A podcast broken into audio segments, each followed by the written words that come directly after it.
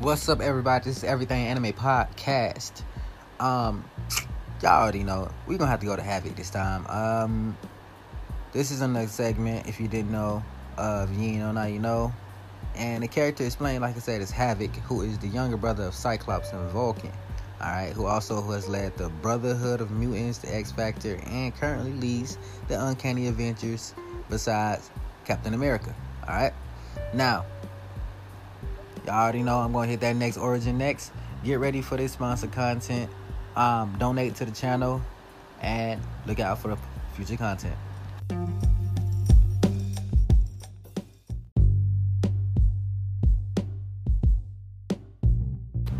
All right, all right, all right, all right. Kicking it off. Check this out. Alex Summers again was the younger brother of Scott. We just covered last one. If you can see that, go to Cyclops um, on my feet. Now, as you know, um, there was only one parachute, so she scrapped it to Alex and you know and Scott, and before pushing them out of the plane. Now, since Scott had a, a serious head injury and was taken to, into care with the belief that their parents was dead, um, Alex was separated. Now, Alex was adopted by the Blanding family, who actually recently lost their son. Now, keep in mind, the only person who actually opened their, uh, awakened their mutant powers was Scott, not Alex at this time. So, Sinister had no reason to keep him. Now, Todd uh, Blanding had been killed in a car crash. You know, his parents tried to make Alex the same as Todd, and Alex tried his hardest, to, you know, to, you know, to please them because you know they were just you're not grieving right. You want a replacement. So now this kid has to act out of character just to please you. Uh, but and if he doesn't, you know, do that, you're gonna take him back. You know, um, when a boy, you know, who caused Todd's death attacked Alex, a- Alex pretty much power surfaced and raging out of control, his plasma blast accidentally incinerated the boy. Now, nobody was aware that Mr. Sinister had been monitoring Alex ever since that he had been adopted because he wasn't sure that the mutant um, gene had actually passed to Alex too. But he was like, oh, okay, I'm, I'm, gonna keep an eye on you, even though why his main pet project was Scott.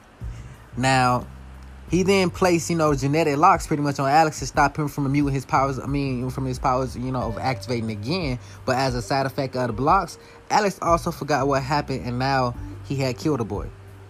So, now up next, we're gonna do some more. We're gonna talk some more about Havoc, but sponsor segment.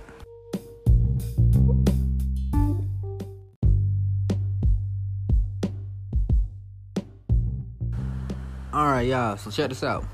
Alex didn't know about his powers until he graduated from college. And that's a long ass time. You know, unknown to him, you know, his professor of archaeology named um, Ahmed, I think it was Ahmed Abdul, was um, he was mutant too. And Professor Abdul had discovered a psychic link between himself and Alex.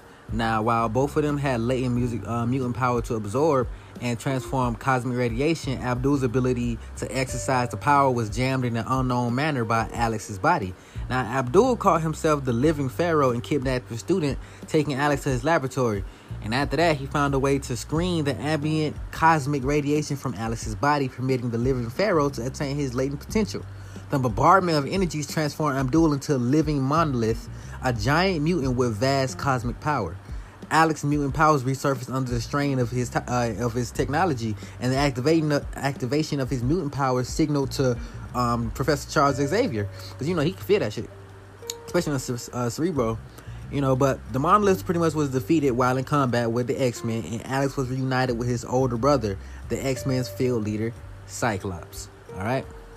That's pretty much how he got back in contact with his brother and everything. You know, they had to have some good. Remember, both these brothers are slick, made to win. So, even though I I like uh, Havoc a hell of a lot more because of Polaris, which I don't know about yet, and I guess I got to tell you about now since I, I said something. All right, but look. Now, although he had finally been reunited with his brother, he was still incapable of controlling the shockwaves his body had emanated. Therefore, he had chose to remain in the Egyptian desert rather than accompany the X-Men back to New York. But Havoc was soon captured by a mutant hunting robotic sentinel and taken to the headquarters of Larry Trask.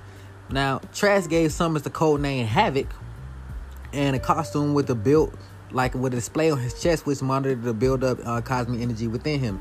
Now, when the X-Men finally freed Trask uh, captive mutants, Havoc finally accompanied his brother and teammates back to the civilization where the X-Men began training Alex to begin keeping his energy in check. Now, eventually, he gained enough mastery of his power so that he would only release it when he wished to do so, and he could control his power skillfully enough to become a formidable opponent in battle. Now, with the X Men and um, while actually with the X Men, he fell in love with Lorna Dane, who became known as Polaris, as you know.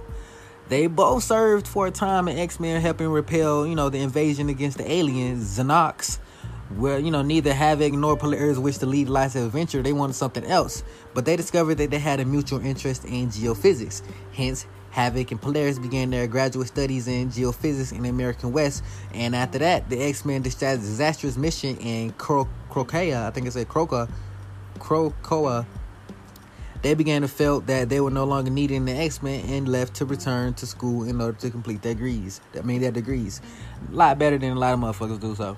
You know, um, keep in mind, you guys, uh, these stories are not complete. Like, um, these are just beginner brief stories, so you know who these characters are. I don't really want to get into everything that this character did. Um, if you want me to, though, there will be um longer segments in the future where I actually go over a character's maybe complete history or the major arcs of his history instead of giving you guys um you know these versions of it where it's like cut off and having you kind of want to know what the hell going on a lot of people have time on hand. Some people don't have time on their hands. So I don't know. But for this one, we're gonna cut it off right here, just so you know, Polaris and Havoc, they're a thing. You know, they've been a thing. You know, um, and like I said, um, his brother is you know, Cyclops, who I hate. So we're gonna get up out of here. Everything anime podcast. If you ain't know now, you know, and we'll do it.